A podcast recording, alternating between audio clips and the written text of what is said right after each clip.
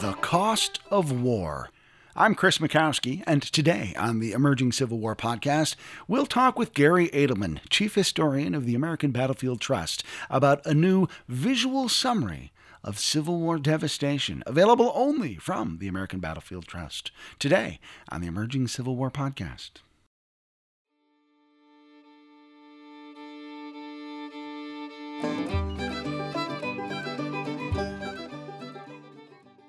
This episode is brought to you by Civil War Trails, the world's largest open air museum, offering over 1,500 sites across six states. Civil War Trails puts you in the footsteps of famous generals, freedom fighters, and tenacious women. Follow the great campaigns turn by turn, take a historic hike, and explore beautiful downtowns. Snap a signed selfie along the way.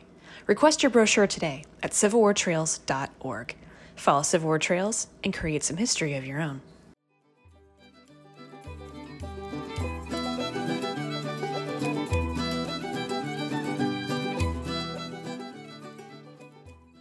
Welcome to the Emerging Civil War podcast. I'm Chris Mackowski, and joining me today is my good friend and colleague Garry Adelman. Garry, how you doing? I'm well, Chris. How are you doing? I'm doing real well. Garry is the chief historian for the American Battlefield Trust, which means he gets to go all around the country talking not only about cool Civil War stuff, but cool preservation stories. And he's also the vice president of the Center for Civil War Photography. So that gives you a lot of hats, including the one you're wearing now. Yeah, I mean, you know, I I change them as I need to. He's a multi-faceted hat man, multi-hatted hat man. So, um, so Garry and I had the opportunity recently to collaborate on a project called "The Cost of War," which is being offered right now as a special premium for folks who take advantage of the opportunity to donate to a current campaign going on from the American Battlefield Trust. Um, Gary, tell us a little bit about the cost of war and what this project was. Yeah, so so first of all, let me say that uh, when you want to take someone you already know, and then if you want to get to know them a little bit better, their capabilities and their peccadillos, do a little book together, and you get to know each other a little bit better for sure. And I think in this case, for the positive. Um, any case, you know, it's no sur- no surprise that the trust is a fundraising organization. We, you know, need to raise money to save land and and tell stories. Uh, that's our mission. And you know, sometimes we need to incentivize people to go a little bit further, and that is where this was born. In other words, you know, this isn't Gettysburg. This is Spotsylvania, Corinth, and Champion Hill. Very interesting places, big following for these, but not as much as as as our need was going to be for this project. So I suggested that me and another uh, put together some sort of a small book that summarizes the cost of war. Uh, those four, those three battlefield battles saw more than forty-five thousand casualties, and a lot of this stuff is visually documented. Not just the human toll, but also the prisoners, the wounded, the landscapes, the cities, and then of course you have cemeteries associated with it. So it was born there, and Chris and I worked together to assemble little sections as I just described, and tried to visually depict them in a summary format. Now the the three battles that you just mentioned, you said the very important. They don't get the, the sort of spotlight that a place like Gettysburg does. But Champion Hill, for instance, at Vicksburg, arguably the key battle of of one of the key campaigns. Why is it that a why is that a place that tends to get forgotten about? Well, at least you know people out west. If that's the west, anything west of Pennsylvania, West Virginia, and, and Virginia, um, and Maryland for purposes of the Civil War. You know, even during the Civil War, it was very frustrating to Abraham Lincoln and many others where there were all these Union successes in the West, but fewer newspapers, uh, fewer population centers, fewer photographers, fewer reporters. And throughout the whole war, and to this day, the West sort of struggles for recognition compared to the big Eastern events. I mean, I still, my favorite example is that the Union captured something like 100,000 square miles of territory in early 1862. And that's great and all, heralded as big victories. And then Robert E. Lee wins, sort of wins a couple of victories, maybe doesn't lose a couple. And it's as if none of that ever happened. And Washington is flipping out. And Abe Lincoln couldn't believe it. It's like he was losing the war just because of a couple reverses in Virginia. Uh, I don't think that's fair, but it is true. And you know, I think about Spotsylvania, where it's you know it's the fourth bloodiest battle of the whole war, and people hardly know about it. You know, it's, yeah, it's off the highway, and, and you got to kind of go searching for it. interesting that you say fourth. I put it third at 32,000 casualties. Do you put something ahead of Spotsylvania? Something Uh, like Chancellorsville. you So I put put Chancellorsville ahead. Gettysburg, Chickamauga, Chancellorsville, and Spotsy is how I That would. sounds like a you and Chris White effort. I've noticed the casualty figures for that third day, especially, really climbing. yeah, that's right. Higher and higher. Um, but it, that actually kind of gets to one of the things that we talked about in the book is, is the number of casualties and how do you count casualties and how do you count Yeah. the dead and and uh, uh, the number of killed has been Mm. something that uh, you know it's just a staggering number no matter what number you put it at commonly accepted at 640,000 tell me how do you how do you wrap your mind around a number that big Well, first of all, let me just say that I just think that I don't think people who haven't given this a lot of thought know how complex it is to know any of these numbers, given the burning of a lot of the Confederate records, given that these tallies aren't taken every day, and given how people are moving around and the record keeping didn't allow for the databasing that we enjoy today. So even knowing how many people were in a whole army or units was is next to impossible at any one time, uh, let alone you know, when you're fighting multiple engagements, skirmishes, uh, battles, followed by campaign with sickness, of knowing what happened to everybody, especially if you're only taking these tallies, you know, periodically, every week, every month, um, or more, and people are always dying, adding to the record record keeping difficulties. So we just don't know. There are things we know. We know a lot of the dead in the ground. Uh, we have a lot of good reports and rosters, and a lot of work's been done since the war as well nobody has arrived at a perfect figure or even close to perfect figure for the war as far as we know. This 620,000 one 360,000 union 260,000 confederate. You know sort of was the attempt of a couple of early people fox and livermore to try to get at this. What assumptions do we need to make to understand what counts as a Civil War dead uh, person, a, a, killed? What what if somebody's wounded and eight months later they sort of die of disease? I know you deal with this with Stonewall Jackson. Was it a mortal wound or was it pneumonia mm-hmm. um, itself? So so even categorizing and making assumptions and then trying to figure out how the different armies counted casualties, what counts as what, and therein lies the challenge. We know 620 is imperfect, but some of you may have heard that, of course, in about 2011 or 12, uh, someone came up with this idea of using censuses. He was a statistician, and he came up with a higher number, which very well could be true. But his number was so broad, something like from 620 to 850, and it included civilians inherently. And I just I haven't bought that necessarily more than the initial number that was seemed to be more focused on the the battle dead. And uh, you mentioned civilians too, and like you know that's a lot harder to count as well. Um, you know, and, and what's natural causes, what's a cause of the war, what's Yeah. uh, emotional trauma versus physical trauma. So you know these numbers are so hard to get at. Yeah, if I can't, what happens if a, a family simply starves because their breadwinner isn't home? Um, you know, you, there are a number of of instances that we'll never be able to count. And when I say a number, I mean tens of thousands, where we just won't know exactly what the cause is. A lot of us heard about this with COVID. Oh man, you're sick with COVID, you're sick with something else. How do we call it? And then politics get into it. And certainly politicians are aware of the death roster and the body count and the war list in every war. I think about the instance that we, we talk about in the book where Gouverneur K. Warren, after the first day of the Battle of the Wilderness, fudges his numbers. He basically says, like, people would not be able to tolerate um, that number of casualties. You've got to bring that down Yeah, um, just what- by smudging the what- yeah. paper. you What, my God, what will the country say? Said Yeah. Abe Lincoln, right? Uh, just at a loss and such a severe loss. Was that Fredericksburg or Chancellorsville? Uh, that was Chancellorsville. Okay, good. Thank you. Uh, you know, the third bloodiest battle of the Civil War. um, so, you know, I know this is the cost of war discussion. We shouldn't have too much fun, but was a while ago, and we can both trend serious and a little bit light on this subject. Sure, sure. And it is one of those things that uh, you know people tend to forget that they're they're like real people behind these numbers, and you know they you know make it so abstract that they forget that these are individual people with individual stories and families. So when, when you and I started talking about like what does that actually translate into as a cost of war, uh, that really opened up some interesting things to think about. I thought.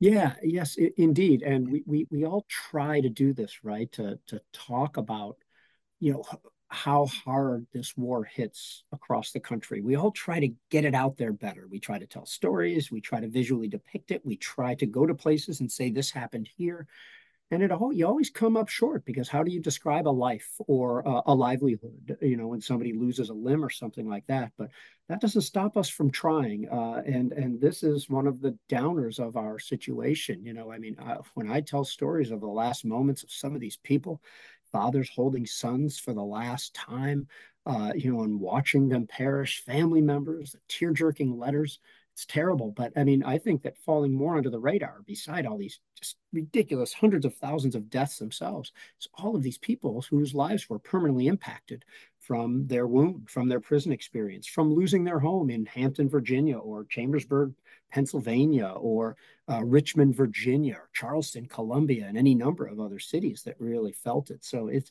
it, what a subject. I'd been wanting to do something like the cost of war uh, for many years. Uh, like many of my book projects, it hadn't come to fruition, much unlike your ECW host today, who puts out a book a week. Uh, I'm writing one now. so I'm really happy that this came out, uh, that this is coming out. Uh, Chris and I have seen it. Y'all haven't seen it yet.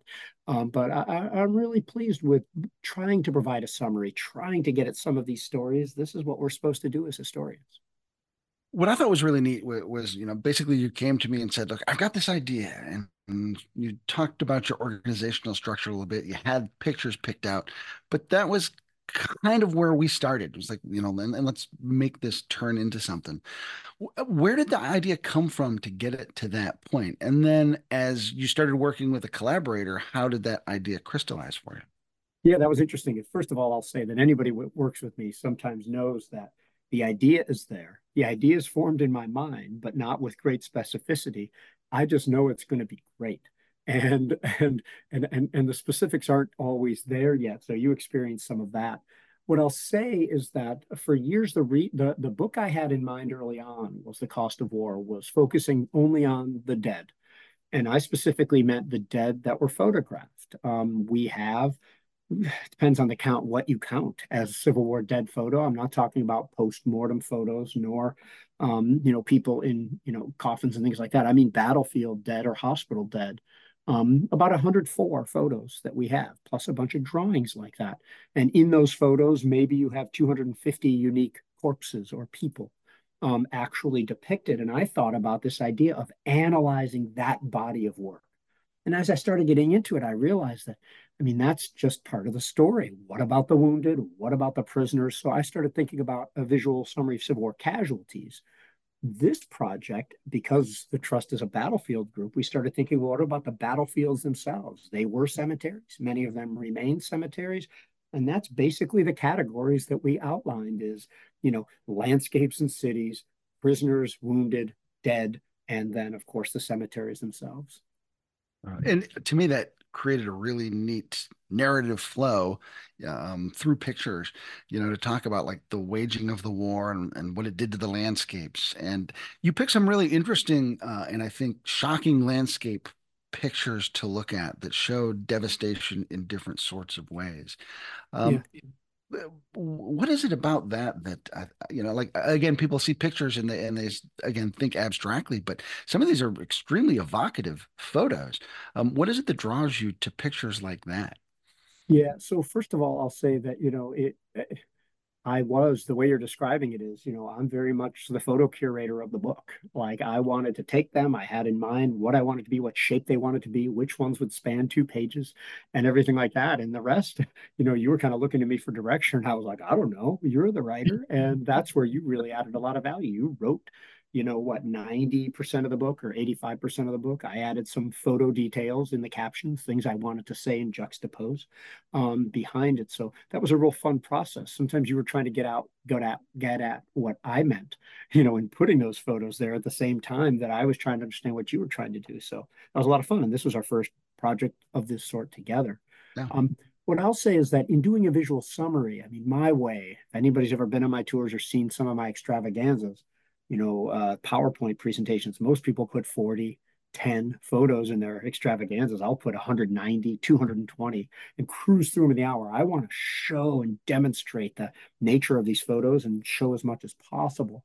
Um, and that's how I am on my tours too. In this case, man, I was forced to try to come up with things that wouldn't overlap too much. You know, if you can only have 12 or 13, 14 photos of the dead, which ones out of those 104 are you going to pick to give a summary of the different types of experiences? And Chris, uh, to get at your point, for the landscapes, I wanted to show, you know, how landscapes harmed cities uh, and why. Uh, and you talked about that really well in the captioning. How, and then the landscapes themselves, denudative trees replaced with earthworks, and you can see the trees as part of those earthworks.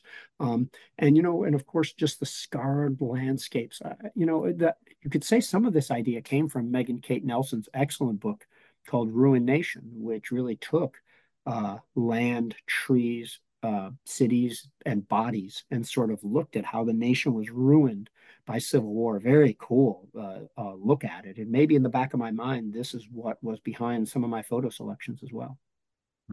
Yeah, I mean, most people don't realize that the the war was just an environmental catastrophe of incredible proportions. You know, seven million acres of forest just totally deforested and uh, you know erosion and the way that these guys are digging and digging and digging and you know stripping land and uh, you know and, and, I think that the the photos that that you curated there really showed in, in a very to me visceral way um, just how powerful that catastrophe was. Well, and we, we just we had so few opportunities to do it, but in many of those cases, we can visit those places, and of course, you and I were cognizant about, you know, including photographs where you could go to the place, whether it be Petersburg or Vicksburg or Gettysburg, Antietam, Spotsylvania, um, Corinth, and, and many others. Um, but even some of them, we included a couple, not many, just a couple of modern photos of the same spots to have that then and now match to demonstrate that these places are the same. And one of my favorite ones is just, you know, of these hospital men in a hospital, uh, men of Kearny's division, it's captured as uh, in Fredericksburg itself.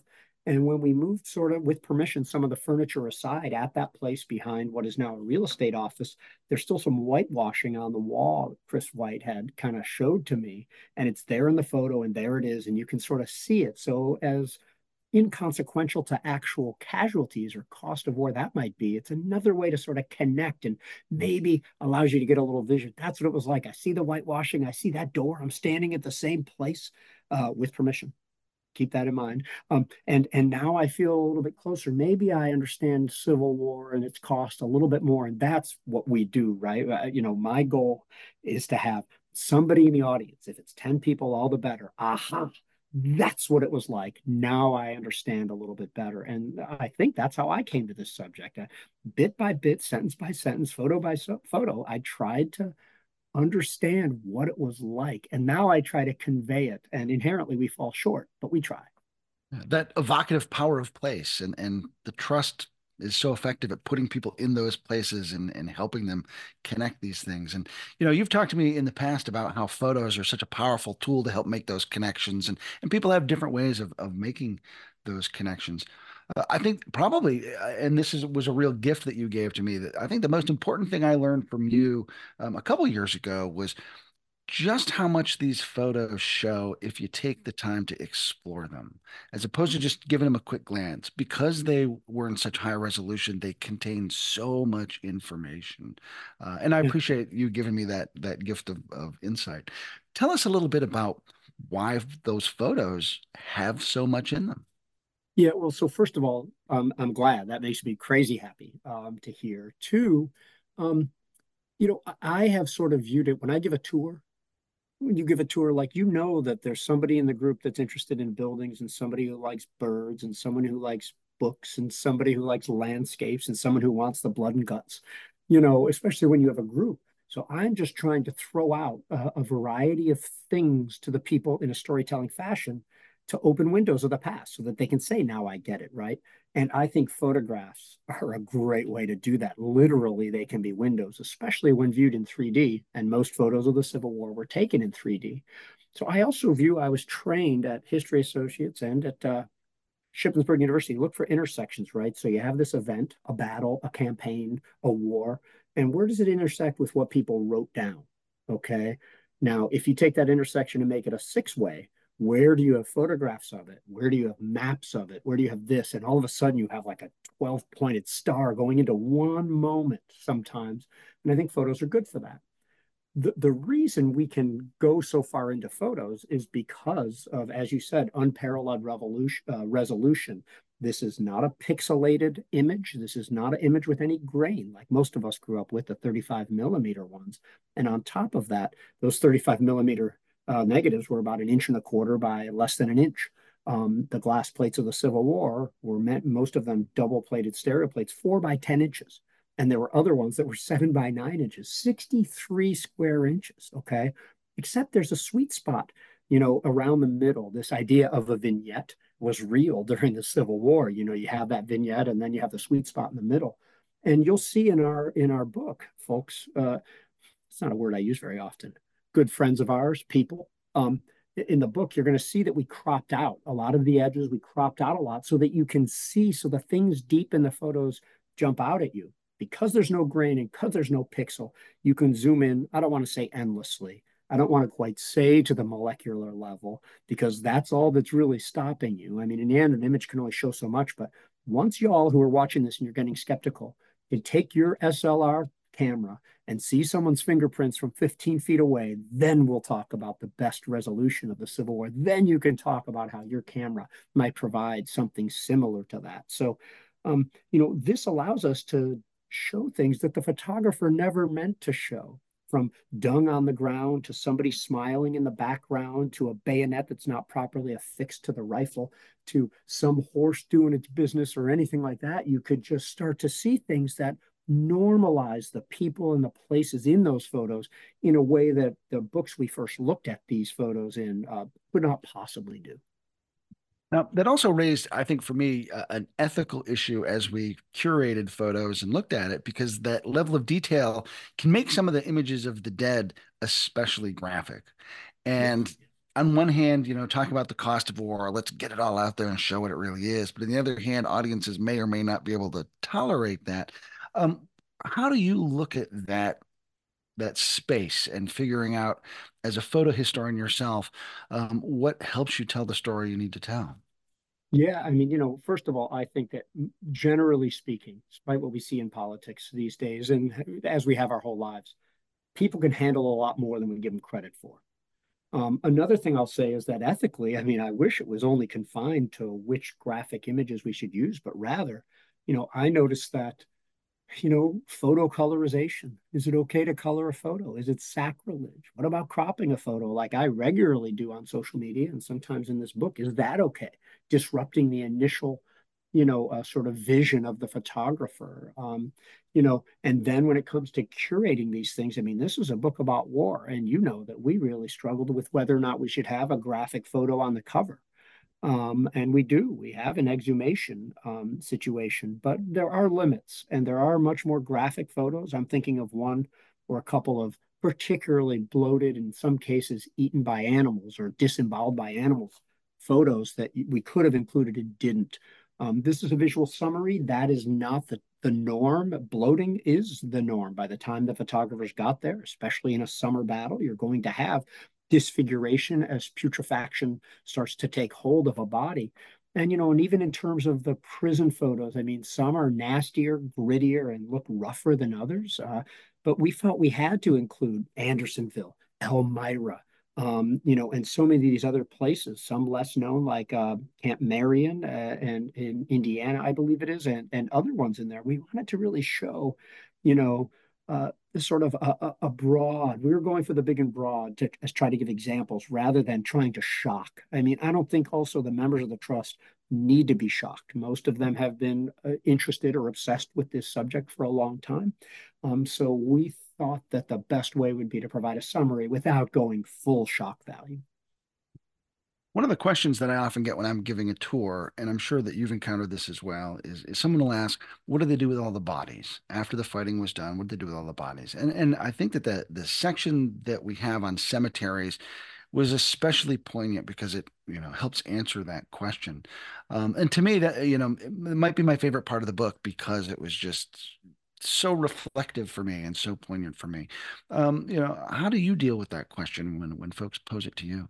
Yeah, I mean, I am pretty uh I'm pragmatic about a lot of questions. What did they do with them? Well, they put them in the ground next to where they died. They threw some dirt over them and they exhumed them at some point in many cases. You know, uh, I answer those things. Of course, tours are limited in time and you want to provide the information, you know, that people want as quickly and they'll often ask follow-up questions. So that's sort of my answer. But this idea that you deal with too with the dead is you know, we know who won the Civil War. Uh, we know who controls the national cemeteries, and we know who is going to have the resources to move those dead, those remains to national and other cemeteries first. So in the South, you have a lot more unknown um, dead because they remained in the ground without dog tags. There's no dog tags in the Civil War for a while. So you're going to have a lot of unknown dead, a lot of smaller cemeteries. It's a lot more work to find, you know, sort of the Southern dead one thing I want to conclude with uh, on this question is that I really enjoyed how you and I started wondering how we could wrap this up. Like we went to the dead, we got the cemeteries, we had decided to put a cemetery on the back cover,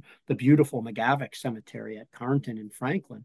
Um, but but what are we really trying to do and say at the end? That was one of my favorite parts of it. There was a lot of creative stuff that was going on quick while we were trying to do this because uh, Chris, how long did we take to bang out this book roughly from start to end?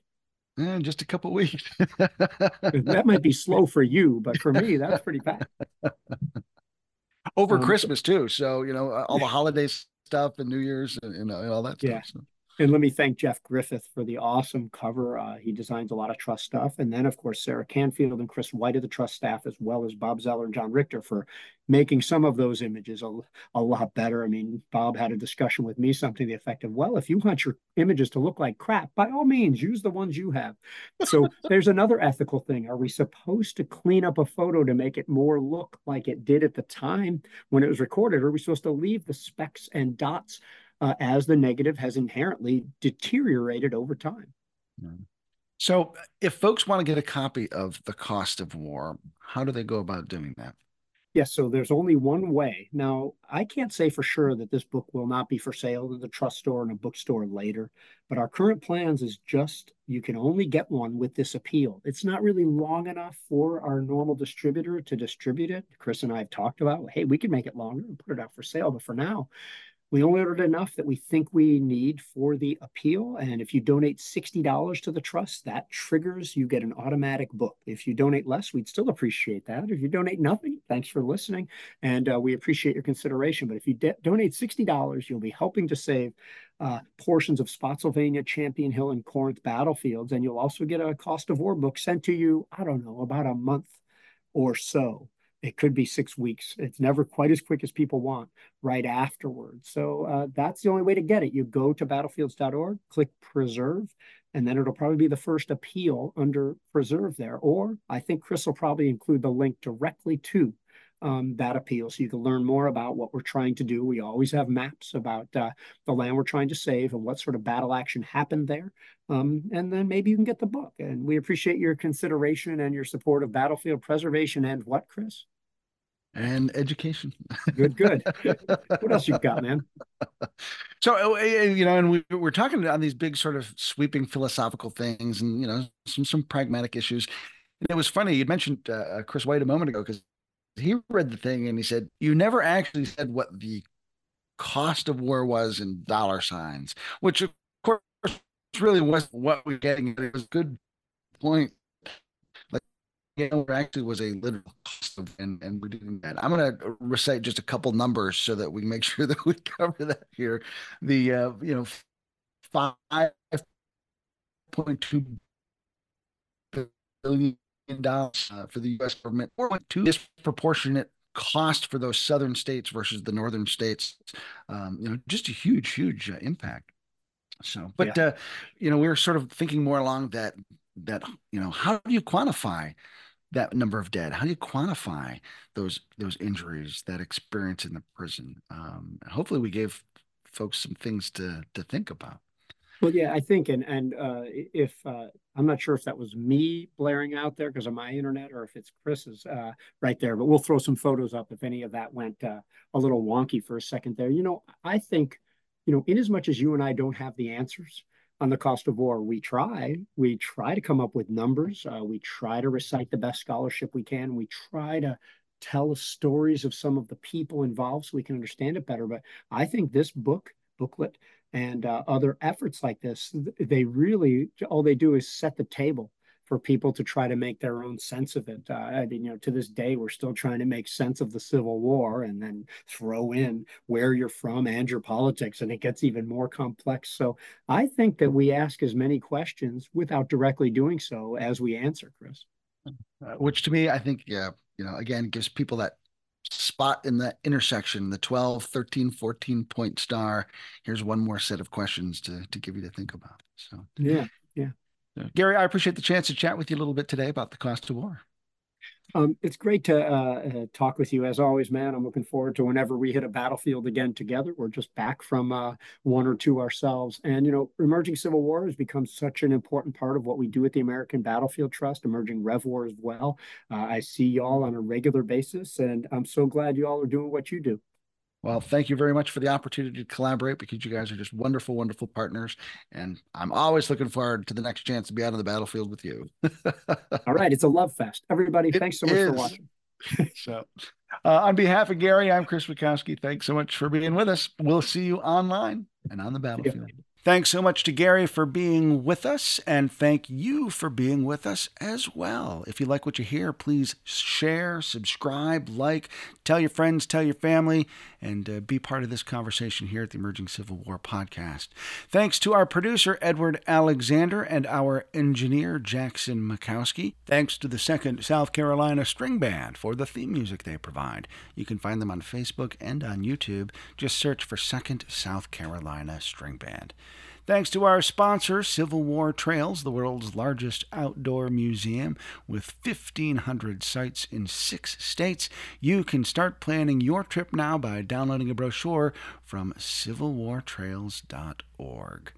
And don't forget to join us online at emergingcivilwar.com. We have more than 30 historians providing free content every day, lots of different writing styles, interests, backgrounds, and all free so that you can take part in that conversation about America's defining event at emergingcivilwar.com. I'm Chris Mackowski on behalf of Garry Adelman. Thanks for being with us here on the Emerging Civil War podcast.